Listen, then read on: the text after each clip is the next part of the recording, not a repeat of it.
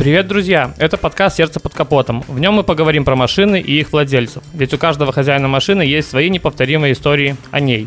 И наш сегодняшний гость, выпускающий редактор автобизнеса АБВ Бай Вадим Зинкевич и его автомобиль Ford Focus 2007 года выпуска. Я бабушке начинал там рассказывать про Porsche 911. Задолбал ты со своими машинками, исполнит тебе 10, я тебе отдам в картинг. Это была типичная ошибка первой машины. Я ее новая покупал за 22 тысячи. Да. Съездил на СТО, я опять съездил на СТО. Вот здесь я тоже съездил на СТО. О, лужа масла, там еще что-нибудь. Пацанское сердце дрогнуло в этот момент. Привет, Вадим. Всем привет, всем привет.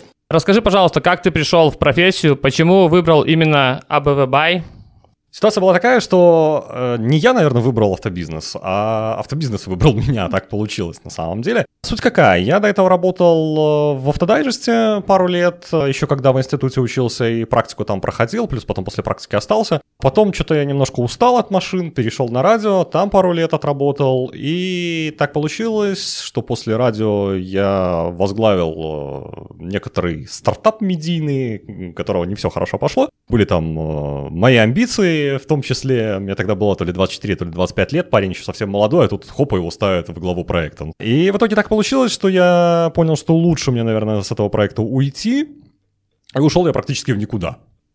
Это был, наверное, год 16 До этого где-то за года два в 2014 году э, мне написал э, тогдашний главред автобизнеса Леша Хвощинский. Он мне сказал, слушай, я вижу, ты ведешь блог про белорусский картинг, а давай ты для нас что-нибудь попишешь, для автобизнеса. Я говорю, ну окей. И так получилось, что я вот с гонок э, ему что-то присылал, то есть это было в таком формате нештатном. То есть mm-hmm. написал, прислал, тебе э, там денежку заплатили по договору и, и все на этом. Так получилось, что я вот два месяца сидел без работы, получается. И я Леше написал, слушай, говорю, может, есть какая-то работа для меня? Леша как раз сказал, э, мол, у нас, скорее всего, освобождается должность, ну так, временно, потому что уходит девочка в декрет, которая там работала выпускающим, нужен человек. Ты типа редактор, у тебя есть какой-то опыт, давай дуй к нам. Я, если честно, немножко застеснялся, потому что эта история была, наверное, еще из институтских времен. Я тогда как раз выбирал, куда пойти на практику, потому что нам сказали тогда, вы должны сходить на практику после первого курса, выбирайте, куда пойдете, мы вас ни в чем не ограничиваем. Куда хотите, туда идите. Я тогда постеснялся постучаться в автобизнес, а я, в принципе, всегда мне было интересно именно угу. автомобиль. Тема с машинами. Да, автомобильный. Я постеснялся постучаться в автобизнес, потому что автобизнес мне тогда казался какими-то богами белорусских, ну, белорусской, да, такое белорусской автожурналистики. А тут я зеленый абсолютно после первого курса, там не напечатавшийся еще нигде. Мне было жутко стыдно, потому что все уже там кто-то печатает, кто там в знамя юности, переходный возраст какой-нибудь. А я вообще нигде не печатался. То есть, и тут сразу в автобизнес идти, но это как-то так постеснялся. Я тогда постучался в Автодайджест, но благо Анатолий Шевченко тогда известный некоторым автолюбителям, и особенно тем, кто ходит на всякие гонки, он тогда меня сразу запугал, он говорит, а у тебя хоть права есть? Я говорю, нет. Ну вот как ты собираешься работать? Ну, ну что ты, ну, ты ко мне приперся? Ну что ты собираешься здесь писать? В итоге он меня, наверное, минут пять вот просто грузил, вот просто такая тирада была. Я уже сижу такой, думаю, наверное, не лучшее решение было. Потом он берет такую паузу на секунду. Ну что, я тебя запугал? Говорю, нет. Ну тогда завтра с документами приходи. Как всегда бывает, да? Да, как всегда бывает. Вот, и я тогда у него на пару лет остался. А вот если как раз уже забежать вперед, и уже перейти к автобизнесу, то даже несмотря на то, что к тому моменту я уже отработал в автодайджесте, я уже отработал на радио, плюс еще пару месяцев без работы сидишь, когда, знаешь, там пытаешься там по, по своим знакомым еще по кому-то, mm-hmm. а вам нужно, а вам нужно, все говорят, не, у нас э, все заполнено. И тут хоп, прилетает. Да, у нас все заполнено, ты не нужен. Знаешь, так немножко самооценка начинает падать, mm-hmm. и заодно вот это ощущение какого-то профессионализма в себе тоже начинает падать. Что Сомневаться не... начинаешь. Да, типа. а типа, а вообще я, я ценный специалист или, или просто так? Или мне просто повезло там быть, там быть, там быть и, и все? То Леша просто уже, грубо говоря, психанул. Он пишет, слушай, ты мне скажи, это тебе работа нужна или мы тебя берем на работу? Я говорю, ну, конечно, мне нужна. Он говорит, давай, типа, а то я тебя как девочку как будто на свидание приглашаю. Давай уже приходи и... и будем работать. Да, и будем работать. И все, я как-то очень быстро втянулся в процесс. В автобизнесе реально очень классная атмосфера, очень классные ребята. Все большие профессионалы. У нас пару лет э, назад немножко так э, обновился состав, старички некоторые ушли. Кто-то вообще ушел из профессии, потому что, ну, уже просто выгорание, грубо говоря, произошло. Кто-то ушел просто поотдыхать, теперь всплыл у конкурентов. Привет, Паша. Ну, а те, кто остались, они, в принципе, хорошие ребята. И вообще, в целом, у нас в редакции есть э, такое мнение, что в автобизнесе, как в издании, случайных людей не бывает. Какие задачи выполняет выпускающий редактор АБВ Бай? Знаешь, если вот э, идти по редакторам, да, главред это вот прям вышка топ, да, это человек, который формирует всю эту политику uh-huh. и так далее. Выпускающий редактор — это человек, который делает более черновую работу. Человек, который занимается планированием, человек, который принимает материалы, который может зарезать материал как барашка, который тыкает автору, что так, вот здесь ерунда, вот здесь нормально, угу. вот это, пожалуйста, перепиши. Человек, который подбирает фотографии и так далее. То есть э, раньше там в печатных СМИ был бильд-редактор, была верстка, были еще тысячи людей. Сейчас немножко это упростилось. Да, сейчас все это упростилось, потому что это сайт, здесь не нужно уже там со всякими макетами носиться страниц и так далее. Здесь все гораздо проще. Открыл страничку, все дело запулил, чтобы оно смотрелось красиво. Естественно, несколько раз высчитал за, за этим. После этого еще корректор после тебя прочитал, угу. потому что... Ну, всякое бывает. Да, всякое бывает. Плюс, э, ну, редакторы, они, конечно, люди грамотные, но все равно за ними иногда тоже нужно править. Ну да, человеческий фактор. Да, потому что человеческий фактор, он такой вот, поэтому ну, выпускающий редактор работа такая больше черновая. Почитать, принять, запланировать, есть, естественно, ответственность, но это больше такая работа. Угу. Перед публикацией материала на сайт, финальное слово за тобой. Если разбирать работу именно с ребятами, именно с журналистами, то, наверное, да. Но давай не будем забывать, что есть еще главред. Угу. Если главред почитает текст и скажет, ребята, вы тут вдвоем какую-то ерунду сочинили, давайте мы что-то с этим сделаем. Тогда, конечно, да. Но опять-таки у нас главред адекватный, поэтому всегда можно и обсудить, и поспорить, и не всегда скажет, что да, вот нужно делать именно так. Иногда может прислушаться и сказать, ну да, вы правы. Да. Угу. То есть лучше оставить так, чем так. То есть э, у нас э, вполне спокойная дружеская атмосфера. Да, у нас бывают иногда дебаты, да, иногда бывает и на повышенных тонах, но это нормальный рабочий процесс. Но в каком коллективе ну да, всегда такое не, есть. не бывает такого, что кто-то там поругается, ну, потом помирится и вместе потом еще сходят, посидят и что-нибудь выпьют еще вместе. Какое количество сотрудников у портала на данный момент? В целом, наверное, я затруднюсь тебе сказать, потому что это, наверное, вопрос больше к главреду, угу. потому что ей, ей, наверное, проще. А вот что касается редакции, то где-то человек 10-15, если так грубо посчитывать, то у нас есть. И это плюс еще внештатники. То есть э, люди, которые у нас там могут э, раз в год написать что-то, могут там раз в два месяца написать. То есть, ну, пишут, но не совсем регулярно. Угу. Поэтому, ну, как бы и не в штате. Но у нас есть, на самом деле, классные ребята, которые пишут в том числе и из других городов, не только из Минска, потому что у нас э, иногда читатели... Говорят, почему нету да, из регионов ничего? Да, типа, а что, у вас Беларусь на одном Минске, типа, остается? Не-не-не, конечно, у нас со всей страны, и в том числе мы рады, когда нам пишут э, внештатники из других городов. Угу. Плюс, кстати говоря, у нас э, в прошлом году был третий конкурс читательских материалов, когда нам прислали именно из других городов. И были там ребята чуть ли не со всей страны. И была Элида, был, что там еще, был и Гомель, то есть там, я даже уже всех, всех не вспомню. Там прислали где-то под 30 материалов. Ну и, кстати говоря, раз цифру 30 затронули, в следующем году нам будет 30 лет. Оу! Да. Вот да. это да. Так что к этому мы обязательно подготовимся, к этому обязательно сделаем сюрприз какой-нибудь. Все понятно, будем вот. ждать, да. Да, но мы, конечно, все, все раскрывать не будем. Какие самые популярные разделы на БВБай? Если говорить в целом, то, наверное, законодательство. У нас есть такой раздел, где пишет у нас Женя Грачев, он э, юрист по образованию, угу. человек, который прекрасно разбирается в законах и всегда готов э, еще и помочь читателям. Ему всегда пишут люди, которые попали в не очень хорошие ситуации, то есть либо в автохаусе попались э, на каких-то мошенников, то есть продали машину, а там оказался полный хлам. Угу. И что теперь делать? Как, как это дело... Как разруливать? Да, как, как это дело разруливать. Вот. Плюс Женя как-то пытается этим людям помочь.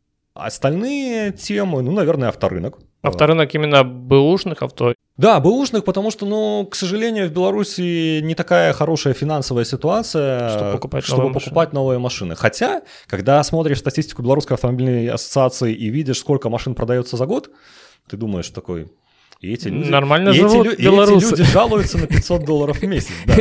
Откуда? да, откуда на самом деле? Не, ну это на самом деле круто, и это на самом деле хорошо. И я на самом деле желаю всем слушателям подкаста, чтобы у них был, была возможность купить новую машину. Вот, а вообще, ну, наверное, походы наши на рынок. У нас э, есть такая фишка, мы там раз в полгода, раз э, в несколько месяцев мы можем ходить на рынок посмотреть, потому что вроде бы как все ушло в интернет. Мгм. Вроде бы как объявки, все, все люди на машины смотрят именно там.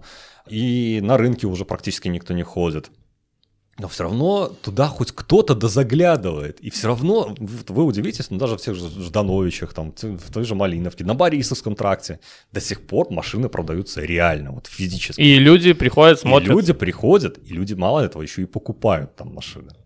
Вот так. Поэтому мы туда приходим. А, Правда, после 2017 года нас не очень любят на Малиновке, потому что мы там раскрыли систему. Как раз-таки Юра вместе с э, Женей эту систему и раскрыл. Схему, если быть точным. А, Залоговые машины из России тогда пригоня- Да-да-да, я помню. Я помню даже пригоняли. статью, наверное. Да, там был целый цикл статей, мы до сих пор эту тему поднимаем, потому что, к сожалению, эта проблема осталась. Мгм. То есть люди покупают ма- машину, а потом оказывается, что она в залоге где-то там в российском банке, и, естественно, у этого российского банка есть все шансы эту машину просто забрать. забрать. Мгм. А как правило, залоговые машины — это новые машины, ну или свежие как минимум. Ну и сами понимаете, человек Большая там сумма. отвалил бабла, грубо говоря, а хоп, и просто Остался забирают. ни с чем. Да, и хоп, просто забирают, да. Вот, и после этого там продавцы некоторые, когда мы приходили, чуть ли не милицию на нас вызывали, мол, что вы тут ходите, что вы тут снимаете, да, это, это наш, типа, товар, мы как хотим, так его и продаем. Да, ну и в целом вообще сейчас, э, если говорить о трендах, э, принципе, все, что касается пригона машин из Европы, из США, это вот, наверное, центральная тема последних Мгм. лет, потому что 140 указ, льготники, Ну все, да, все да, вдруг да. прикинулись многодетными, все вдруг прикинулись инвалидами. Все хотят взять дешевле Да, машину. и все хотят пригнать более-менее свежую машину. Ну, если есть лазейка в законодательстве, наши люди... Почему бы ей не воспользоваться? Да, наши люди, естественно, рады ей воспользоваться. Мы, конечно же, предупреждали наших читателей о том, чем это может грозить. Как раз-таки Женя об этом писал. Вот, поэтому, в принципе, тема про проходные машины, тема про то, что пригоняют, как пригоняют, какие проблемы вообще вокруг всего этого, это, наверное, одна из самых Популярно. популярных сейчас. Сколько в среднем людей посещает э, сайт в день? Ну, наверное, 90-100 тысяч примерно. О, где-то, большая где- цифра. Где-то, где-то так, да, да. Вот. А, есть разница будние дни, выходные. Выходные, наверное, больше все-таки. А, а вот, знаешь, не всегда. Иногда наоборот. Раньше, я особенно хорошо помню, пару лет назад насчет сайта были вопросы именно по выходным дням. У нас считается, что суббота это такой не самый лучший день. Мгм. а, Потому для- что, для- наверное, кто уезжает там за да, город. кто-то и такого уезжает, кто-то вообще интернет не открывает. Потому что у нас же как, у нас люди работают, но одним глазом все равно что-нибудь почитывают. С телефоном всегда. Да, особенно если это касается там, офисных работников или тех же ребят на СТО, которые там машину ну, покрутили, хочется немножко отдохнуть. Ну да, пошел чай попил, Пошел посмотрел. чай попил, а, открыл что-нибудь почитать. Что почитать? Ну, ну, допустим, на автобизнес зашел. И, естественно, листают, смотрят, и э, заодно вот в- это больше в будни. Потому что, ну, на самом деле, сейчас как-то так, я бы не сказал, что прям... да, Большая раз- разница. Большая Мгм. разница есть. Мне кажется, сейчас больше эта ситуация выровнялась.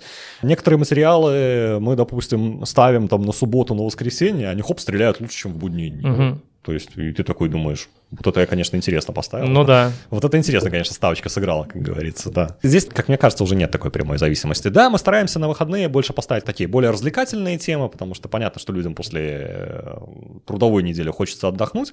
Хотя наши читатели нас иногда за это немножечко критикуют. Вам что, писать не о чем? Ну, блин, ну это же... Обленились вы что-то, да? да, обленились там и так далее. Ну, мы, с юмором к этому относимся, потому что, ну, это же выходной. Ну, зачем туда ставить какой-то тяжелый текст, что Ну да. человеку там в субботу-воскресенье охота там разбираться в каких-то юридических моментах или читать там про проблемы какого-нибудь Volkswagen Т5 или там про какой-нибудь DSG. э, Ну да, хочется что-то попроще проблем. такое, чтобы Хоч- не хочется забивать голову. Хочется что-то попроще, да, поэтому у нас такая политика. Что нового планируете добавить в ближайшее время на портал?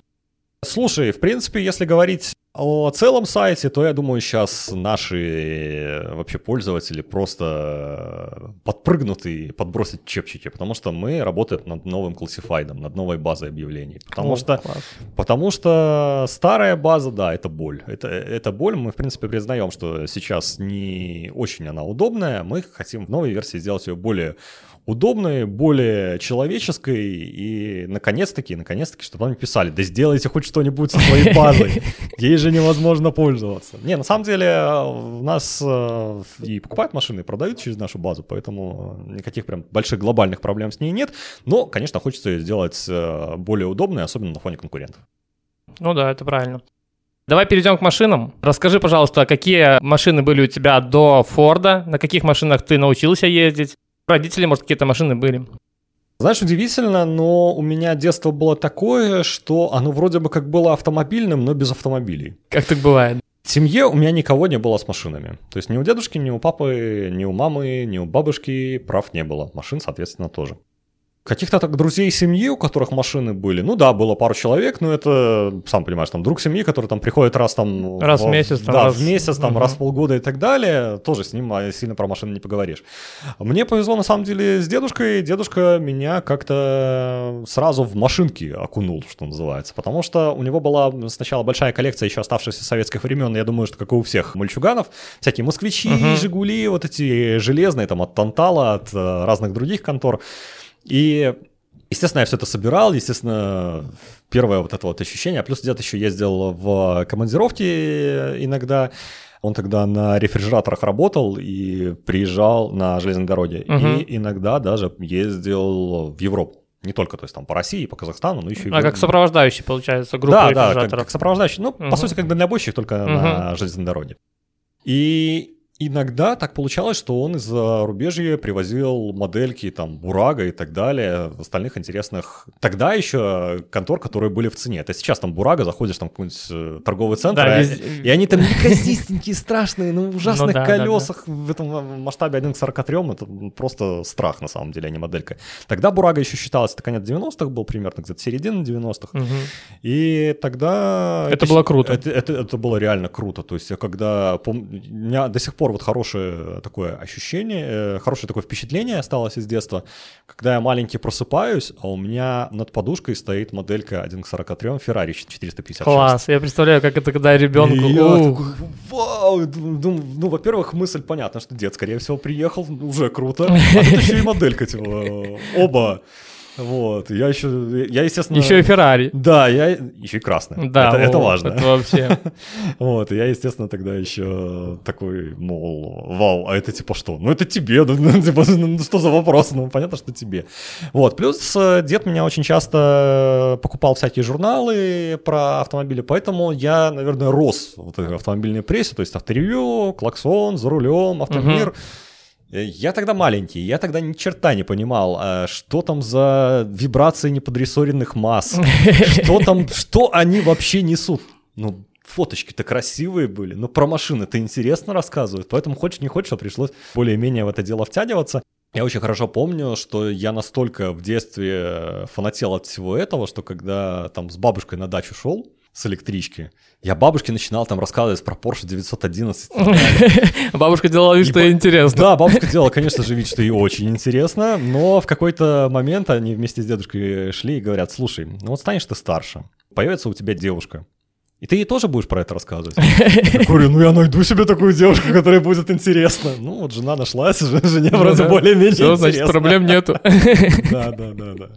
Когда получил права, расскажи. Если говорить о правах, то учился я в ДОСАВ московской, угу. потому что как-то мне так коллеги, тогда еще я на радио работал, сказали, что московская ДОСАВ... Лучше она, всех. Она, нет, она возит по гаишным маршрутам. А, она вот, возит это по подкупает. маршрутам, да, это, конечно, тема.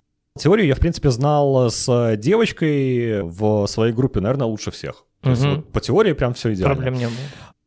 По вождению были вопросы, потому что все-таки в детстве я нигде машину не водил. Ну да, вот, и а... было сложно, наверное, сразу втянуться. Как сказать, еще один важный момент из детства. Мне где-то, когда было 8, где мама сказала, так, задолбал ты своими машинками, исполнится тебе 10, я тебе отдам в картинг. Ну, конечно же, мне исполнилось 10, и я об этом благополучно забыл, и мама об этом благополучно забыла. И в итоге я дождался 12, и у меня появился тогда одноклассник, весь такой спортивный. И вот мы с ним подружились, и он говорит, пошли на картинг запишемся. И я такой думаю... Мне же «Мама?» обещали. Вот, мама в итоге включилась, мама сказала, не, это, короче, ерундовая секция, э, давай запишись туда. И я, короче, с 12 лет, наверное, лет 5 там занимался картингом.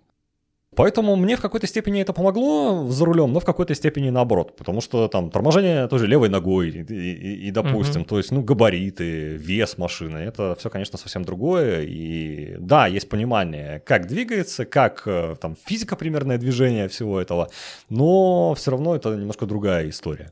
Плюс поворотники там и так далее, Ну да, да, да, приборы там всё и так нужно. далее, это немножко Контролировать более- Да, приходилось. все, более сложно, плюс еще люди ходят. На трассе Ну да. люди ходят, а тут люди ходят. Откуда они? Да, люди и так далее. Да, поэтому мне было в какой-то степени проще, в какой-то сложнее. И когда дело дошло до экзаменов ГАИ, препод по теории, преподаватель, он сказал, ну, в тебе я не сомневаюсь, ты сдашь 100%. Естественно, я не сдал. Три вопроса, до свидания. Да, бывает такое. Вот, и как бы на этом, да, все дело и закончилось. Препод, когда увидел, что я выхожу и не сдал, он прям на конях был. Да, да ты, да ладно, да типа, ну ты. Самое интересное, что у нас там был парень, который... У нас много пов- повалилось людей в группе на теории почему-то, хотя препод э, по теории у нас был шикарный дядька, он все, все объяснял, все классно показывал. Мгм. Я, к сожалению, уже забыл, как э, этого человека зовут, но дядька просто супер. Так получилось, что у нас очень много почему-то людей завалилось то ли из-за нервов, то ли из-за чего. То есть лю- Может люди, быть, лю- да, лю- переволновались. лю- люди вроде как все знали, люди как были готовы. Но что самое интересное, у нас именно те, кто вроде как в теории должны были э, сдать все сразу, нас они не сдали. Зато сдали люди, которые наоборот там на пересдачи ходили в школе и так далее. Все наоборот получилось, да. Да, да, да, да. То есть там процент э, сдачи с первого раза получился достаточно не самый большой. Я, я думаю, что в школе были очень этому не рады, потому что, естественно, подпортили немножко статистику нашей группой. Мгм. Вот, но потом я более-менее там не с первой попытки, что касается площадки, что касается города, потому что тоже нервы, нервы, нервы, нервы. Да, это тоже это, У меня наверное, были, потому определяющий фактор. Потому что вроде все знаешь, вроде все умеешь. Ну, с тобой сидит дядька-экзаменатор, у которого целый табель. И что-то тебе- записывает и он тебе постоянно, постоянно да. какие-то метки делает. А метки он делает почему? Потому что я такой классный или потому что я такой плохой? И ты едешь и не понимаешь. Да, и мысли там еще. Да, и ты на нервиках, и ты понимаешь, что ты уже не на дороге мыслями, а ты вот мыслями где-то у него там роешься в таблице. Что ты пишешь? Сколько там вообще? баллов не осталось еще? Да, что ты пишешь, дядя, хоть покажи. Да, в итоге были абсолютно дебильные ошибки, я не скрываю. То есть я там, допустим, пытался тронуться с третьей передачи, Мгм. просто на нервах. Просто Ну я да, ну, случайно втыка- не втыкаю, особенно так как я уже пересдавал, то я сдавал уже не на своей машине, не на школьной, а Мгм. сдавал на чужой. Естественно, А был- какая машина была? мне дико повезло, у меня была, наверное, самая модная а, машина учебная в Минске, у меня был Seat Leon. О, такую сейчас и не найдешь даже, наверное. Причем а, это был Seat Leon достаточно свежий, это был Seat Leon, ну, чтобы не соврать, наверное, года седьмого, восьмого, что ли. вот так. То есть это, это была свежая машина, да. А, ну, здесь я, наверное, попал вот в эту уловку, что когда ты учишься на новой машине, а потом садишься на более старые, здесь, конечно, тебе сложнее. Да. Особенно, когда ты без опыта. Вот, допустим, сейчас, ну, там, я спокойно сел на «Жигули», конечно, мне тяжело, и, э, ну, но, я, но я поехал. Выжимать педали тяжело да, будет. Да, там, да, там не в педалях дело, там в руле дело без усилителя. Ну да, тоже. вот. э, Но мне никаких там э, больших проблем не будет. Да, там придется минут пять потратить на адаптацию. И самая большая проблема, в принципе, экзамена в автошколе и белорусских вообще экзаменов, что тебя учат на одной машине. А потом ты Если ты, не- если ты завалился с первого раза, там со второго, с третьего, ну, допустим, Допустим, ты такой балбес, что там с первого, второго, третьего раза не сдал. Это вообще не показатель, как я считаю. Человек может, учить, э, может уметь ехать, но он просто не адаптировался Да, к машине. да. Он просто там не встал не с той ноги. Но, э, честно, меня очень забавляет, что, допустим, на экзамене в ГАИ нужно развернуться там с первого раза. Посмотрите, как у нас разворачиваются люди на дороге. То Ты с первого раза у нас Стоишь, ждешь, думаешь, господи, когда ж ты уже... Ос- особенно если это там двухполоска, и человек пытается развернуться с, с заездом во двор, и он там начинает пыркаться, ну, Да, да, тыркаться да, тут задним встречные ходом. идут. Да, там все, все уже стали с двух сторон, ждут, пока у нас тут этот цирк закончится. В итоге я доздавался до того, что мне попалась гаишная Лада Приора, ну, которую ГАИ предоставляет. Мгм. Все такие, ой, на Приоре сдавать, там кто- кто-то со мной рядом сдавать, блин, блин, как на ней сдать? А я что-то сел, и мне так по кайфу. Серьезно, я сел, мне так хорошо э, как-то так поехалось, и даже препод, у меня было перестроение на перекрестке, что считается грубейшей ошибкой вообще. Но препод так закрыл глаза, говорит, слушай, я вижу, что ты едешь уверенно, походу просто переволновался. Я говорю, ну да. Не заморачивайся, все, вот здесь вот останавливаешься, э, типа место видишь, я говорю, да, здесь останавливаешься, все. Вот, он такой начинает перебирать мои бумажки с пересдач старых, такой говорит, слушай, ну если здесь э, все сходится, если там все оплачено, ну все старые пересдачи, то завтра приходи за правами. Класс. Меня, такой, меня такая истерика, представляешь. Бегом с машины. Я такой, спасибо, вышел из машины, меня просто истерика накрыла, потому что я знал, что я умею, я знал, что я знаю правила, я просто из-за нервов не мог сдать. То есть постоянно какие-то дурацкие ошибки вылазили. А из... тут хоп, и все. Да, а тут хоп, как-то так еще и на приоре сдал. То есть, ну, до этого там, Двойной бонус. До этого там модный Леон, более-менее свежий там Поло, еще что-то. Тут приора. Ну, не спокойно абсолютно сдалось. Вот реально, наверное, главный совет тем, кто сейчас идет в автошколу, и тем, кто сейчас идет э, сдавать в ГАИ, кайфуйте. Вот просто сели за руль, представьте, что вы везете этого экзаменатора просто покататься. То есть не экзамен никакой. Я вот ехал просто, просто расслабленный максимально. Ну, как я сейчас за рулем еду, угу. просто расслабился и еду. То есть, ну, да, там, естественно, ты следишь за дорожной обстановкой, но вот, вот эти вот нервы просто откинуть нужно. И вот тогда все получается само собой. Расскажи про историю покупки машины. Ну, давай, Opel и Ford. Э, с Opel, конечно, было все интереснее, потому что это была типичная ошибка первой машины. Люди говорят, что с первой машиной ты обязан пройти ошибку первой машины. Потому что Зачастую первая машина это просто дрова какие-то, получается. Мы даже в редакции в прошлом году, даже, наверное, в позапрошлом, цикл статей такой выпустили, где ребята все из редакции вспоминали свой первый автомобиль. Да, там э, было у Юры, по-моему, более-менее, было у Вани Кришкевича хороший более-менее опыт, но вот у большинства именно первый опыт, он такой весьма, весьма специфический. Плюс еще нету понимания, что тебе действительно надо, какая машина. Вот, допустим, я покупал свою первую машину, когда сдал на права, это было мне годы 24-25, я холостой, жены нет, детей нет, и, соответственно, хочется что-то такое, чтобы девочки цеплялись. Ну и, соответственно, хочется что-то э, то, чтобы и тебе было в кайф ездить. BMW сразу отметаешь, потому mm-hmm. что, ну, как-то слишком попсово. Там Mercedes Audi тоже как-то в той же когорте.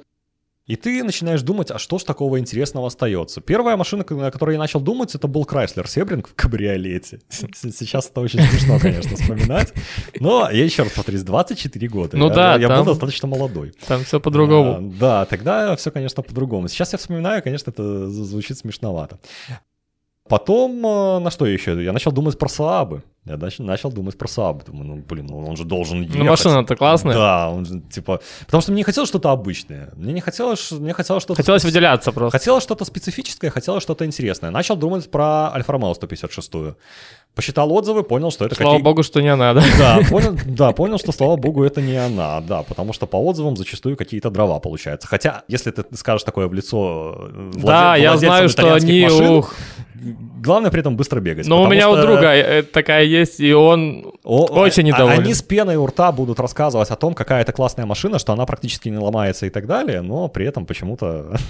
почему-то я съездил Статистика на... другая, Я да. съездил на СТО, я опять съездил на СТО. Вот здесь я тоже съездил на СТО. О, лужа масла, там еще что-нибудь. На самом деле, я сейчас шуточки шучу. Есть, конечно, и классные итальянцы, да. есть и ребята, которым реально повезло с экземплярами, есть и ребята, которые реально следят за своими машинами, и у них такого нету. Но есть, конечно, и случаи, когда там просто дрова, а не машина. Но это, в принципе, наверное, о каждой марке. Да, любая сказать. марка может быть это, в таком состоянии. Это не только Альфа там, и не только там Фиат, и еще что-то. У нас в редакции сейчас Фиат, допустим, у Вани Гришкевича. Причем Фиат Панда, то есть вообще очень специфическая машина, но Ваня на ней кайфует, там а, редкая комплектация достаточно, стасильный мотор, машинка маленькая. Ну да, она резвая 100%. И она, и она очень резвая, она еще, предыдущий владелец поставил на нее такой злой выхлоп немножко.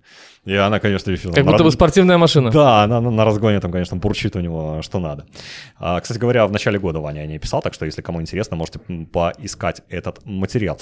А, что касается моего выбора, то в итоге мой выбор меня довел до двух вариантов. А, Причем в один день я их практически смотрел.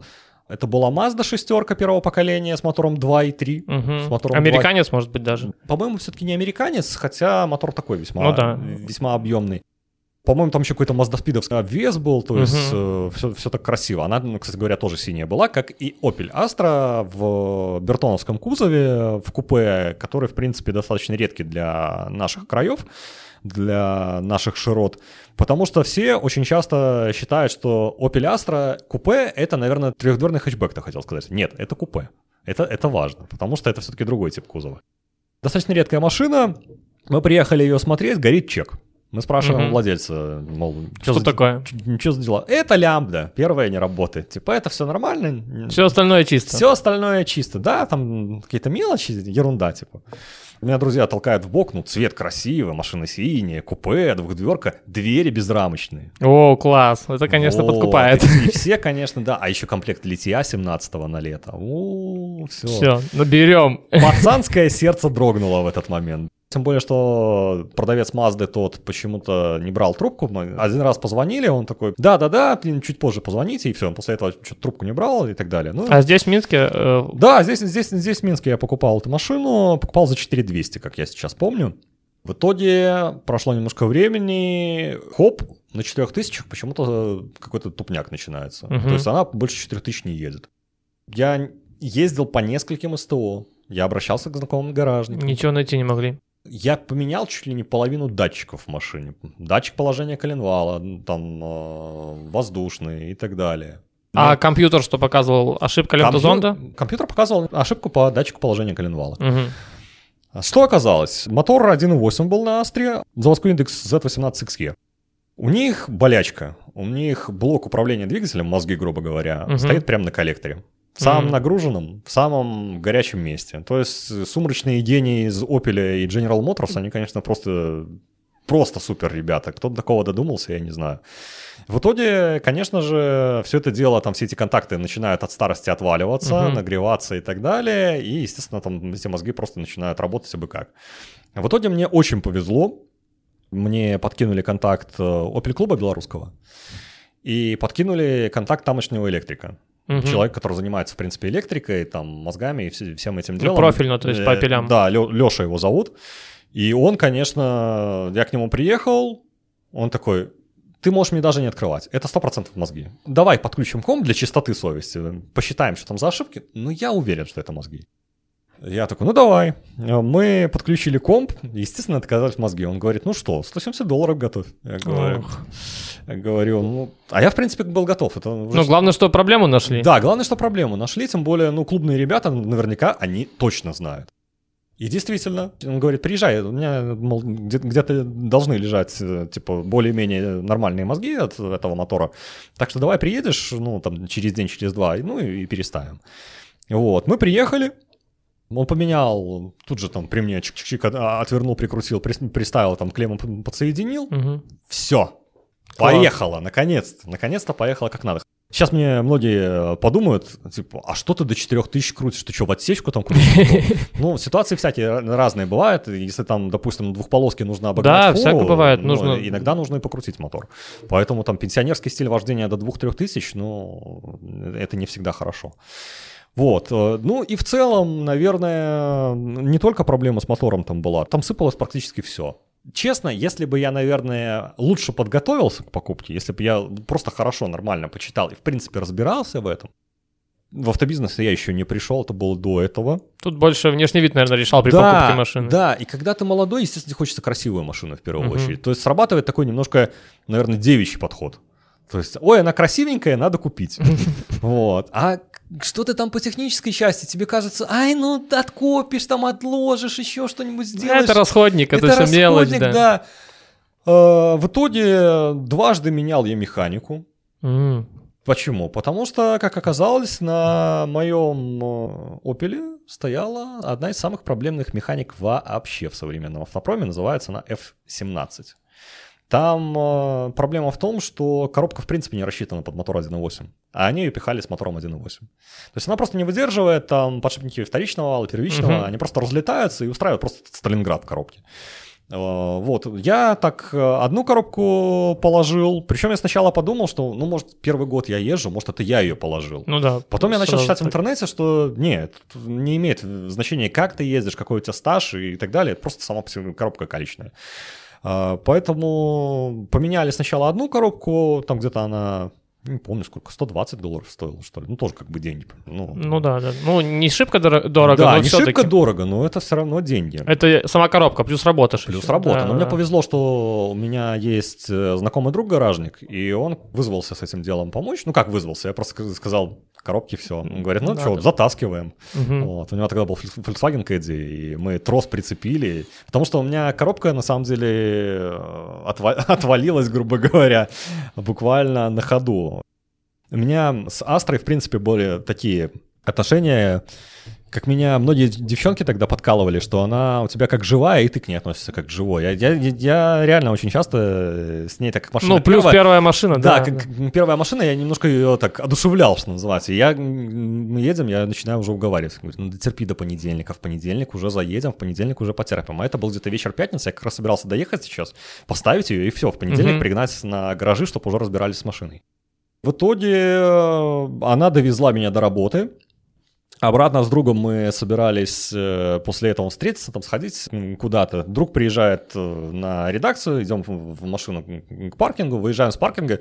Друг такой, ну у тебя что-то как-то вот вообще нездоровые звуки начинаются из машины идти. Я говорю, ну да, что-то совсем плоховато, я думаю, ну доедем. В итоге у нас редакция на Востоке, вот где Дана сейчас, mm как раз мол, этот торговый центр.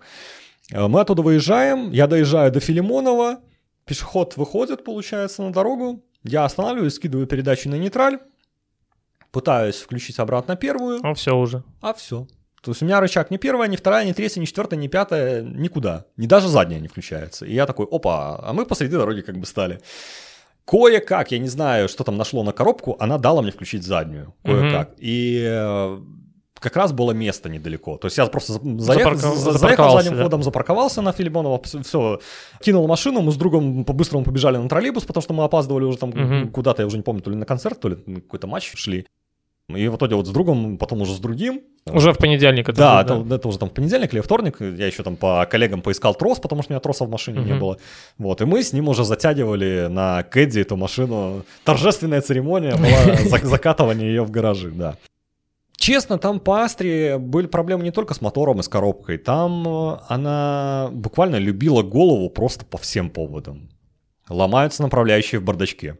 Казалось бы, мелочь. Мелочь, но все-таки. Но, но, но, но, направляющие в бардачке, ну у кого они ломаются? Ну что за бред вообще? А потом а, у меня, так как это было купе, естественно, передние сиденья, они были откидывающиеся. То есть спинка откидывалась, угу. сиденье немножко отъезжало, чтобы можно было пройти на задний ряд. Кстати говоря, вот в Астре в купе на заднем ряду вполне можно сидеть, угу. на удивление. Хотя, казалось бы, купе. Лопается трос. Это было, по-моему, 8 марта, что на удивление. Мы там собрались с друзьями, просто там покататься по району и так далее. Там девчонок посмотреть, что называется. Вот. Я подъезжаю, Двери открывают они, хотят сесть на задний ряд, чик-чик, не работает. До свидания. В итоге там через мое сиденье кое-как забрались, потому что с моей стороны работало, да. Поехал опять-таки к другу, начинаем разбирать сиденье, там не просто трос, там просто какая-то сумрачная система. То есть, вероятно, это сиденье уже кем-то разбиралось. То есть, ну, грубо говоря, мне просто попался такой экземпляр, который уже был более-менее уставшим, и я просто не придал значения этому. В итоге, наверное, в девятнадцатом году я уже женился тогда, Тут все совпало, получается. Во-первых, женился, во-вторых, я уже начал уставать от этих регулярных полом. А, что еще смешного? Получается, крышка багажника, она как в седане, то есть угу. она открывается так. И без стекла, получается. Без стекла, угу. да. Просто, просто как э, в седане отдельная такая крышечка багажника. Угу. Я прихожу, смотрю, крышка багажника стоит наискось. У меня первая мысль — вскрывали. Я быстро по машине смотрю. Все целое. Все целое. Думаю, что за ерунда? Кто, какой дурак в багажник э, полез? Я открываю багажник и вижу, что он ходит вот так вот просто ходуном. Казалось, что ну, отгнила часть, вот которая туда уходит, а, крепление есть, вот этой душки. Угу собственно говоря, крепление, крепление багажника. То есть казалось... Интересно, ну, оно это... находится внутри там фактически. Да, то есть как она вообще могла там отгнить? Там, когда ребята, опять-таки, знакомые это делали, они там, конечно, чертахались и матерились, потому что, ну, во-первых, как туда подлезть? Ну да, там неудобно Потому очень. что там, ну, багажник, багажник достаточно узкий проем. Во-первых, как, как подлезть, во-вторых, как приварить, потому что там, ну, нормально не сделаешь. Ну, там, да, там, там в итоге каким, какими-то соплями. Чтобы машину не спалить. Да, потому что там еще и бак с той же стороны. Угу. Да, и как назло, как раз-таки со стороны бака, то есть со стороны горловины. Тоже Самое неудобное место. так, так себе вариант был. Да, кое-как там соплями, грубо говоря, наделали, ну, чтобы хоть как-то держалось, ну, не, не как-то, а более-менее держалось э, полноценно. Вот, и вот постоянно какой-то вот такой геморрой. Вот постоянно. И э, Ну да, устаешь э, со временем, и то есть конечно. машину я купил за 4200. В итоге у меня где-то весной 2019 года опять я начал слышать прекрасные звуки Мгм. со стороны коробки. Я понял, что она опять подходит к концу. Все, хватит. Я съездил на СТО, на, на СТОшники сказали, скорее всего, коробка. То есть, э, потому что я сначала думал, а вдруг это ступичный, там, тешил себя Ну да, конечно, о том, всегда что это просто что-то мелкое. Нет, говорят, это, скорее всего, коробка. Говорит, давайте проедем. Сели за руль, проехали. Говорит, не, это 100% коробка. Скорее всего, опять менять. Поменяли в итоге коробку. И я все, я сразу сказал, не, ребята, я наелся, я уже все. Она красивая, она классная. Мгм. Вот, она даже с этим 1.8 мотором, ну, не сказать, что прям пушка, но более-менее, особенно для человека, А сколько лошадок было? по заводу, по-моему, 125. Ну, понятно, что там к... Что-то уже подумерло с немножко, 2003 года там э, к середине десятых годов, там уже все эти лошади, наверное, разбежались. Там хорошо, если осталось 110 каких-нибудь. И я понял, что, во-первых, мне нужна более практичная машина, потому что купе это купе. Это все-таки, когда ты молодой и ты ездишь один с девушкой, это одно. Но как только Это тебе... тоже семья. Да, но как только тебе там маму, бабушку нужно перевести в низкую машину, им садиться, извините. Неудобно, да. Да, им садиться неудобно. Она еще низкая была достаточно. Мгм. То есть мне это Ну наоборот да. нравилось, потому что я привык из картинга сидеть низко. А здесь она была низкая, она была достаточно жесткая, плюс она постоянно ломалась, э, плюс проблема с- некоторая с запчастями, потому что вроде бы как это Астра, Но очень, очень много аналогов Мгм. именно по технической части с обычными Астрами G Мгм. того поколения. Но в то же время там какие-то кузовные моменты, тот же бампер абсолютно Уже не другой. да, подходили. да, Мгм. да, другой. И двери же там тоже И длиннее. двери, да, там, длинни- там длинные двери, тем более они безрамочные, поэтому Мгм. там с этим, конечно, большие вопросы. И в итоге я понял, что мне нужно что-то, наверное, может быть медленнее, может скучнее, э, скучнее по внешнему виду, более практичное. более практичное и менее ломучее в первую очередь. А Вот. Плюс э, жена появилась, жена тоже мне ну, уже начала так аккуратно говорить, типа, слушай, ну ты каждый раз жалуешься, что ну, столько денег тратишь, ну зачем? Зачем? Это же старая машина, она, влю- она моложе не станет, даже если ты там ее сделаешь, она все равно моложе не станет, она все равно лучше не станет. Я как-то так подумал, а еще друг у меня как раз э, Весту купил новую, он меня как-то так э, подбил, говорит, слушай, говорит, ты просто посчитай, сколько ты за, нее за это время вложил. И когда я на бортовике посчитал все это дело, мне стало плохо. Потому что машина стоила 4200, а я в нее вложил то ли 3, то ли 4 тысячи еще сверху. Ну, Еще одну машину такую. И когда я понял, что, по сути, я мог купить, грубо говоря, там гранту из салона за эти деньги, да, гранта была бы не прикольная, да, гранта была бы не молодежная, да, Зато она, бы не ломалась. она, она как кибитка на ходу, ну, ну, внутри там тесно. Но, блин, это новая машина, она бы, ну, скорее всего, да, это Лада, но она, она новая, она бы не дурила мне так голову. И я тогда все, продаю. Ну, а мне друг сразу, когда я ее только покупал, в 16, там, в 15 или 16 году, уже не помню, он мне сразу предупредил, ты покупаешь не ликвид, ты будешь продавать ее очень долго. Ну да, редкая машина. Да, редкая машина, это купе, мало На кому- любителя, Да, мало кому надо. В итоге, да, мне там начали сыпаться, э, сыпать предложения, там, поменяться на Паджеро с доплатой, а у меня тогда денег, ну, немножко в обрез было, как раз только женился, там, квартирные Мгм. вопросы, все дела, как-то не хотелось вообще. Большие деньги вкладывать. Да, в- в машину что-то доплачивать, типа, если забираете, так забирайте, на- нафиг мне ваши обмены. Я в итоге ее продал за 300. Мгм. Внимание. Когда я купил за 4200, еще четверку вложил там или, или, или тройку. То есть, ну, получилось достаточно больно. Я еще раз повторяю, это был хороший урок первой машины. То есть, когда ты реально понимаешь, что то, что тебе кажется, это будут минимальные траты, по факту это нормальные, На самом деле, весомые да, деньги. Особенно, Большие вложения. особенно, когда у тебя взрослая жизнь, один месяц, да, ты там можешь что-то отложить, а второй месяц у тебя там э, какой-нибудь там... Еле ле- концы с концами да, уже Да, какое-нибудь там лечение Мгм. нужно будет, еще что-то там, какие-то непредвиденные траты, там что-то по квартире нужно сделать, что-то по дому, там Тут еще... еще и машина подбивает это все. да, еще машина ломает. из тебя деньги тратит. Ты, ну, ты там хочешь съездить на ней отдохнуть куда-то, просто там даже по Беларуси покататься. У меня вот был тот момент, когда я наконец-то ее более-менее сделал, это был, наверное, лето 18 года, вот, наверное, это был самый светлый момент моих с ней взаимоотношений, потому что она мне не дурила голову, было лето, у меня был отпуск. Можно было бы путешествовать Я просто спокойно. катался по Беларуси чуть ли не каждый Мгм. день. Я куда-то собирался и ехал. А много пробега набегал за все время? Покупал я ее с цифрами на одометре 213 тысяч 214. Продал я ее с цифрами где-то за 250 тысяч, наверное, даже к 260, Мгм. наверное, где-то 1050 я на ней накатал за э, это время. И вот в 2019 году я в итоге ее более-менее там где-то за два месяца, наверное, я ее в итоге продал, хотя мне там сыпались смешные предложения, там обменяя на Audi бочечку и, и- так Уже за далее. бесценок. Я думаю, ну блин, ну ребята, ну какая Audi бочечка, ну зачем она мне? Дай, деньгами, дай, ну, ну, ну зачем мне это надо? Вот, и в итоге я после этого где-то, вот практически, наверное, на поллета 2019 года я остался без машины. Тогда я полностью испытал на себе все прелести минского метро. Уже забыл- Каршеринга еще не было, или уже, забытый. появлялся? Начал появляться Мгм. каршеринг, как раз там Anytime начал Мгм. приходить, Везуха, там Hello, все эти компании, все три, Мгм. они практически в это время пришли. Ну да, да. Так что у меня все приложения сразу в телефоне, естественно, остановились. Я сразу, э, естественно, даже выбирал там, типа, какой службой лучше воспользоваться, потому что там, ну, допустим, лично мне... э, Я везухой пользуюсь, вот мне, мне везуха тоже больше нравится, на самом деле. Хотя у Hello Ну да, много машин. У, у Hello свои приколы, да. Потому что у Anytime мне не очень нравится, что у них машины немножко уставшие, и плюс... э, у них, да, у них класс в том, что у них много машин, их всегда можно найти везде, но у них машины иногда зачастую немножко уставшие. Хотя Anytime тоже классные ребята, если что. Вот, но э, что касается, так сказать, э, вот этой всей жизни без колес, это, конечно, было больно, особенно когда там приходится таскать всякие там большие вещи, это, конечно, просто драма, самая настоящая драма жизни. И в итоге я понял, что мне нужно что-то большое, практичное. Я сначала подумал об универсале. А Мне Стареем. меня, меня, конечно, сразу начали все подкалывать. Мол, сколько тебе лет? Тебе 50, что ли? Тебя там еще 30 нету. Ну, успокойся. И вдруг я что-то так подумал, я же собирался Мазду покупать. Нужно купить Мазду. Только не шестерку, а тройку.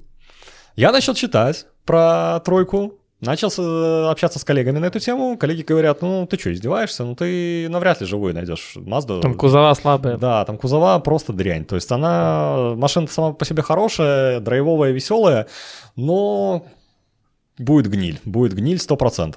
Кстати говоря, вот что удивительно, там, чтобы не говорили про Opel, Опеля с э, 2000 года, они пошли гораздо более крепкие по кузову. Вот у меня, допустим, сейчас, э, забегая вперед, вот я вы- выбрал фокус, Мгм. месяц его искал, нашел в соседнем дворе. О, вот так вот. Ну, Далеко ну, ходить не пришлось. Причем у меня получилась история практически вот как э, в шутках интернетовских. У меня получилась машина, один владелец и владелец дедушка. Это же хорошо. Причем дедушка ее покупал новой в Минске в восьмом году. Мгм. Покупал в кредит тогда. Вот, кредит там за два года выплатил. Но мне было, честно, очень больно и, наверное, даже с, с- сочувствием на него смотрел, когда он мне сказал, я ее новая покупал за 22 тысячи. Ух. Мне он ее продал за 4,5. И я просто думаю, вот сколько денег люди вкладывают. Затем в люди новые- покупают новые машины, да. Вот, казалось бы, ну, новую машину покупаешь хорошо, никакого головника и прочего, но с другой стороны, сколько ты денег теряешь Да, на самом очень. деле. Только она выехала с То есть- завода, То, условно. то есть, да, он по, по факту на ней там 10-11 лет поездил, но да, как казалось бы, он вроде как свои деньги там мог, мог и отбить, потому что там экономия времени Мгм. и прочего, но сколько денег просто в воздух ушло. Вот, поэтому я так с сочувствием на него посмотрел. Да. А, На самом деле, реально была проблема найти более-менее живой фокус, потому что я искал принципиально машину с 1.6 и машину с механикой, потому Мгм. что, опять-таки, у фокусов есть почти похожая проблема, что С и, коробками. э, что и на Opel, у них коробка IB5 называется, э, пятиступенчатая механика, и опять-таки с мотором 1.8 она дружит слабо. То есть да, может быть, она выходит у кого-то, у какого-то очень бережного владельца, но если ты ездишь более-менее динамично, там не То ва- будут- ва- будут- валишься со светофоров, просто более-менее динамично Мгм. едешь. Ну, там Будут проблемы. Будут проблемы обязательно. Кстати говоря, мне, мне Ваня Гришкевич, э, когда узнал, что я купил э, машину с 1.6 и IB5, он пошутил, сказал, ну, я смотрю, ты коллекционер плохих, плохих механик. Тебе прям очень нравится этим, этим заниматься. Я говорю, ну, ну, ну да. У меня был с фокусом тоже смешной случай, ну как смешной, трагикомичный на самом деле. Еду как-то по МКАД, Опаздываю куда-то, еду где-то там 110 в левый крайний, как, как обычно. Ну, все же любят левый крайний на МКАДе, как же, как же без этого. И слышу запах паленого масла. Мгм. Вот прям насыщенный запах паленого масла. Там оставалось мне уже чуть-чуть до, до места, думаю, ну, я уже доеду и уже остановлюсь, посмотрю. Останавливаюсь, три минутки проходит, ну, я на всякий случай сразу капот не открываю, думаю, если уже там плеснет, так уже, чтобы Ну хоть да, остывшее было. Вот, смотрю под машину, и под машины капает. Мгм. Что за ерунда? Капает не сильно. У меня там лежала, валялась канистра масла, чуть-чуть подлил, поехал. Останавливаюсь, капает. В итоге приехал к другу, начали смотреть, он говорит, так у тебя по, по коробке течет, товарищ. У тебя оказалось, я, я не понимаю, как вообще это могло быть. Грубо говоря, лягушка, Мгм. то есть датчик вот этого заднего, включения заднего хода, его вырвало каким-то образом. Непонятно как, непонятно почему. Очень странно. И из вот этого, грубо говоря, отверстия в коробке Мгм. пошло валить масло. Это необъяс... Ну да, необъяснимо это факт программы. Такая поломка какая-то непонятная. Да, как это случилось, абсолютно непонятно. Я вообще не понял, что это было. Ну, в, в общем, в общем, фишка в том, что это вылилось в первую очередь из коробки. То есть я в масло, я в двигатель подлил еще больше масла, чем там было. Вот, так что да. Кто ж знал? Заодно, собственно говоря, и в двигателе масло поменял, и фильтр заодно. Еще, кстати говоря, один раз покатался на эвакуаторе на фокусе, причем это было буквально через месяц после Мгм. покупки. У меня тогда, мне нужно было съездить, ребят проводили автобои на линии Сталина. Мгм. Мне нужно было там съездить им немножко помочь, там какой-то материальчик с ними сделать. И я как раз э, только из Минска выезжаю, хоп, у меня загорается низкий уровень тормозной жидкости. Опа, думаю, сейчас по трассе ехать, думаю, вот только мне не хватало, чтобы у меня сейчас тормоза тормозов про- ехать, да, да, пропали. Ну, я приехал, датчик горит. Ну, не датчик, а на фокусе там просто загорается э, Мгм. надпись на бортовом компе. Я по, по ребятам спрашиваю, говорю, ребята, может у вас у кого тормозуха есть? Меня смотрят как, как на больного. Типа, кто в здравом уме возит с собой тормозуху? Ну ладно, там еще охлаждайку, ладно, там еще... Ну, ладно, масло, ладно, там да, там омывайку, масло, там еще. Ну какая, какая тормозуха? Ну ты че? Я думаю, ну ладно, героически принимаю решение доехать до Минска и обратно. Надпись горит все настойчивее. То есть, если она пропадала, то сейчас она уже горит. Типа, я понимаю, что сейчас будни, машин мало. Начинаю присматривать ближайшие отбойники, если что, если что, буду тормозить в него. Потому что, ну, там дальше деревья, думаю, в деревья тормозить не Ну да, вариант. это так себе идея. Вот, э, да, потому что как бы машин нету, думаю, слава богу, что если что, с собой никого не заберу. И, короче, только я заезжаю в город, как раз со стороны Ждановичей, вот въезд э, ну да. на, Тимирязево, и как раз у меня под кольцевой, хоп, проваливается педаль сцепления. Сцепление внезапно. Вот так вот. Вот проваливается сцеп- педаль сцепления, Кое-как я скидываюсь на нейтралку, включаю аварийку, там чуть ли не вырезая весь поток, съезжаю на обочину, потому что, ну, Ну, где- надо было, надо было быстренько встать, да? съехать, да. Я такой, ребята, простите, простите, да. Ну что, эвакуатор, погрузка, гаражи, э, опять-таки у друга. э, Хорошо, что есть знакомый гаражник. Ну да, м, да. Как говорится. Это удобно. Вот. А в остальном уже я его не дергал, уже ездил на СТО, потому что у Фокуса, к счастью, проблем гораздо меньше было. То есть машина, да, машина на 4 года моложе, машина, возможно, чуть более скучная, хотя, опять-таки, это Фокус. Там четырехдверный А, э, хэтчбэк. пяти- это пяти- ну, пятидверка. Пятидверный, да, получается. Пятидверка Мгм. считается, да. То есть там багажник достаточно нормальный такой. Плюс э, у меня достаточно хорошая комплектация. То есть у меня лобовое с обогревом, Ну, класс. датчик света, датчик дождя, аудиосистема классная, то есть родная Sony там под диски, под AUX. Причем с AUX достаточно смешно было, я очень долго стеснялся всем признаваться, что автомобильный журналист, редактор автобизнеса в своей машине AUX нашел только через полгода после, после эксплуатации. В некоторых машинах тестовых быстрее все находишь в новых, чем э, в своей, ну, потому что иногда просто не присматриваешься. А, флешка тоже есть? Вот Нет? флешки, к сожалению, нет, потому что это все-таки 2007 Ну да, да. миметичный год. Вот, я поэтому всем говорил, что я верну- вернул свой 2007 с помощью машины. А разъем от AUX в бардачке на самом деле. А, вот так там. Да, то есть я, я-то искал здесь, думаю, да где этот разъем? Тогда Думаю, простительно, если бы в бардачке. Да, да, в бардачке. То есть, ну кто в бардачок смотрит? В бардачок Ну да. смотрят только э, люди, которые ездят справа от тебя. Вот, так что, в принципе, с фокусом проблем гораздо меньше. Я надеюсь, что... А как так- обслуживаешь? так Какое масло льешь? Из того, что лил последний раз, лил Кикс, буквально на прошлой неделе лил э, Титан, синтетику Мгм. 5В30, вот. Он ее подъедает на самом деле, то есть синтетику он подъедает. А Набор сколько замена? По паспорту 4.1 нужно заливать. И раз в 10 тысяч, соответственно. Ну да, раз в 10 тысяч. Где-то стараюсь чуть-чуть поменьше, потому что все-таки машинка старая, машинка уже не молодая. Мгм. Поэтому, конечно, Лучше чаще. да, лучше чаще. Лучше, конечно, полусинтетику в него лить, потому что синтетику он начинает подъедать. Потому Мгм. что все-таки моторчик уже подношенный, поэтому лучше что-нибудь погуще в него Ну, у меня вот 2008 но я пока синтетику, пока не перехожу на Ну вот, полусинтетику. везет, везет. Не, я просто за- замерял на синтетике реально, под, подъедает. То есть я не помню, сколько именно, потому что, ну, я вижу, просто пощупал, что, опа, меньше, Мгм. меньше стало. Ну да, просто надо с полусинтетикой достаешь щуп, да пофигу. Мгм. Как, как было, так и осталось. Как только синтетика, сразу есть, есть вопрос. Самая длинная поездка. А Если считать на своих машинах, то, наверное, самая длинная поездка это было на фокусе. Либо на фокусе, либо на Астре было очень похоже у меня километраж. Э, Сначала я ездил один. М, У меня тогда был круг через э, а, от Минска, через Слоним на Волковыск, потом на Ружаны, потом на Косово и обратно на М1 уже выск- выскакивал на Минск. У меня вышло там где-то под 600 или 700 километров за день. Ну и на фокусе примерно в похожем маршруте у меня было, Мгм. но я уже тогда с женой катался, я уже хотел жене показать, Ну потому да, что же- жена не интересно. видела ни в Ружанах, ни в Косово, собственно говоря, Ну да, интересный- проехаться, посмотреть, там да, красивые места, конечно. Да, да, там все эти дворцы, это, конечно... Но раньше было вообще классно, когда они еще до восстановления все это было. мгм. Они просто красят некрасивый цвет, там зеленый, такой зеленый, прям что...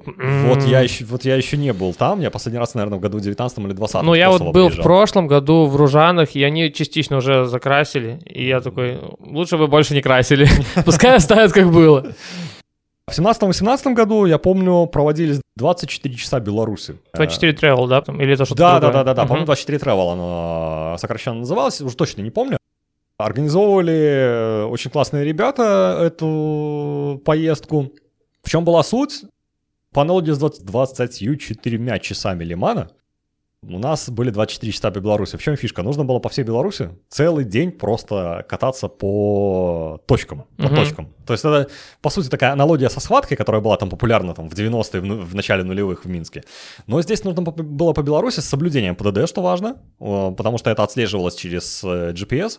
И по определенному маршруту, то есть каждый должен проехать? Или не, там... не определенный маршрут. У тебя по всей Беларуси... Главное раз- проехать по по, точкам. по всей эти. Беларуси разбросаны точки. За Мгм. каждую точку, в зависимости от сложности добирания до нее, доезда до нее, а, дается больше баллов. У кого Мгм. больше баллов, а, у кого меньше штрафов, ну, тот, тот и выигрывает. Да. Мгм. И мы тогда первый раз ездили на Mitsubishi Outlander, э, на второй год ездили на Nissan X-Trail. Оба раза заняли четвертое место. Блин, обидно. Хотя в шестнадцатом году... Хотелось бы трой- в тройку попасть. Да, хотя в шестнадцатом году мы выиграли это, М, это дело, вот да. вот. И, и- и тогда, что интересно, я тогда в экипаж не входил. Тогда входил Юрка и еще пару человек, э, Юрка Галачук. И ребята тогда ехали на Лифане китайском. Потому что, да, целые сутки в Лифане, это, конечно, такое суровое испытание было для них. Мы как бы ехали уже с большим комфортом. В Outlander было вообще хорошо, потому что у него там задний ряд. Ну более- да, большая машина. да, большая машина, там здоровенный багажник, все дела. То есть нам было кайфово, но вот мы, походу, расслабились из-за Ну да, да, да. и на следующий год уже вроде бы как собирались тоже, понимали, что расслабляться уже не надо, но- но все, все равно.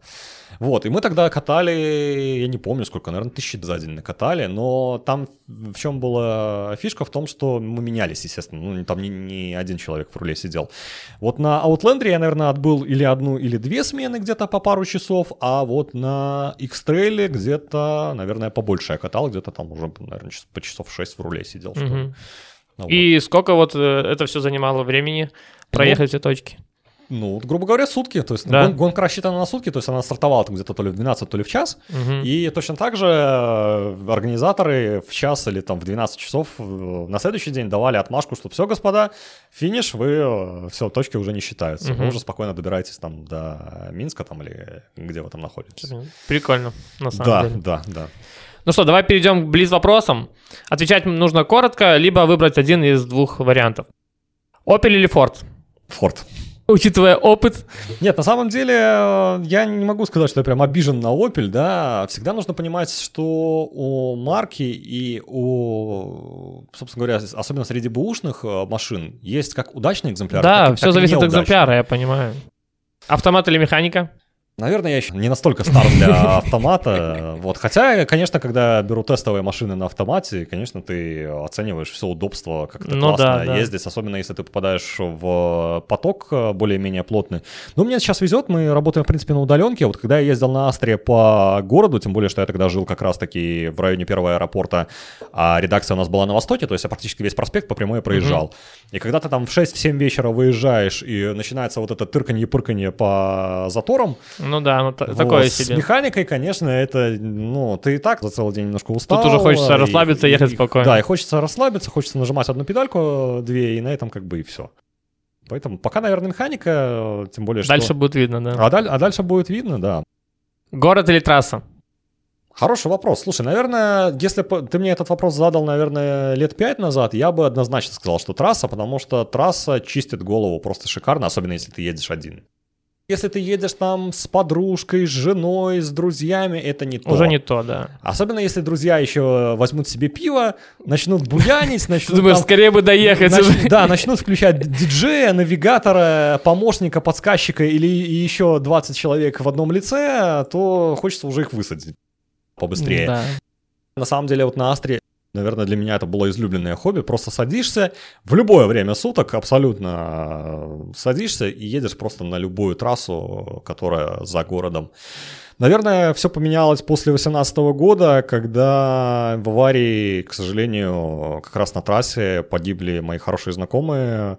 Юра Семенчук, э, Тёма Каменок, это ребята, которые ездили в ралли и в картинге. Угу. Есть, казалось бы, люди с опытом, люди, которые знают, как нужно управлять техникой, угу. особенно на высоких скоростях но лось непредсказуемый абсолютно. Он взялся просто из ниоткуда, хотя, казалось бы, там они ехали по гомельскому направлению. Там очень много, кстати, лоси бегают постоянно. Вот, они где-то подъезжали к Бобруйску, там с одной стороны со встречки шуганули этих лосей и шуганули прямо ровненько под колеса. Они начали ну. замедляться, они их увидели, но скорость была все равно недостаточная.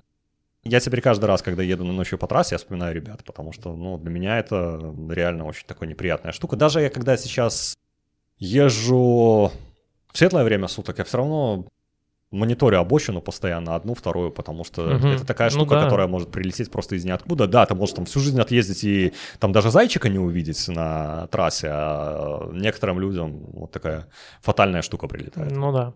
Твоя машина мечты? Опять-таки хороший вопрос, который, наверное, если бы ты задал мне лет пять назад, я бы тоже, наверное, на него бы отвечал минут 10. Потому что там и это хочу, и это ну, хочу, да, и это да, хочу. Да, с возрастом Но с возрастом как-то ты смотришь на это по-другому. Ты, наверное, понимаешь, э, что еще более приземленно начинаешь мыслить. Ты и тогда, в принципе, понимал, что грубо говоря, там ламбу не купишь никогда. Ну да, да, да. Вот, в Беларуси, по крайней мере. Вот, но сейчас Машина мечты, наверное, для меня с самого детства это Porsche.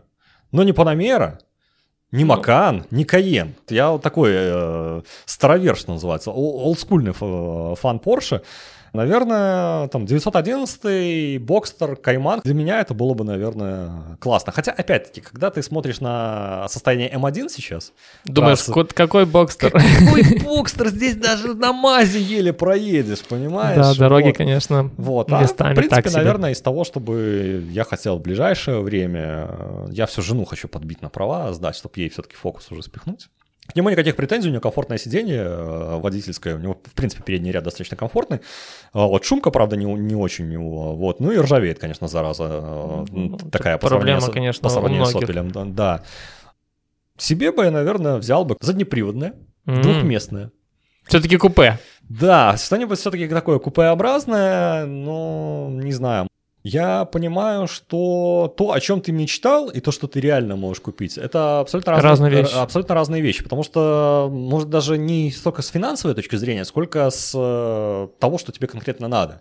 То есть, да, ты можешь за эти деньги купить что-то там с трехлитровым мотором, там, на полном приводе и, и так далее. Хорошо. Пожелания всем э, пользователям сайта ABV Buy. Если говорить о том, что можно пожелать тем, кто на дороге, и тем, кто за рулем, наверное, не забывать, что вы не одни на дороге. Это очень важно. Если тем, кто выбирает машину, особенно бэушную, то не забывать почитать о нюансах и проблемах в первую очередь. Подходить с э, чистой головой к покупке, а не эмоционально, особенно если денег не так много. Это очень важно.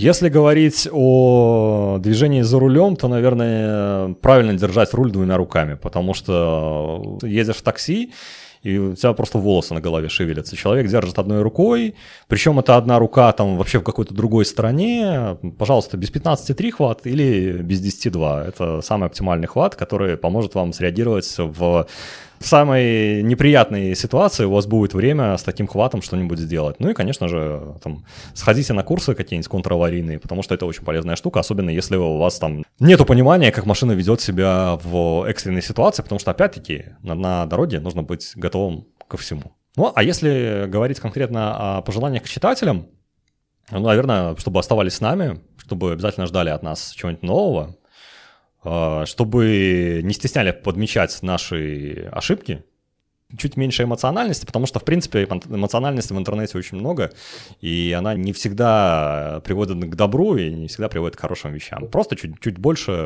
так сказать... Чуть больше добра. Чуть больше добра, да, пожелаю нашим читателям. Спасибо, Вадим.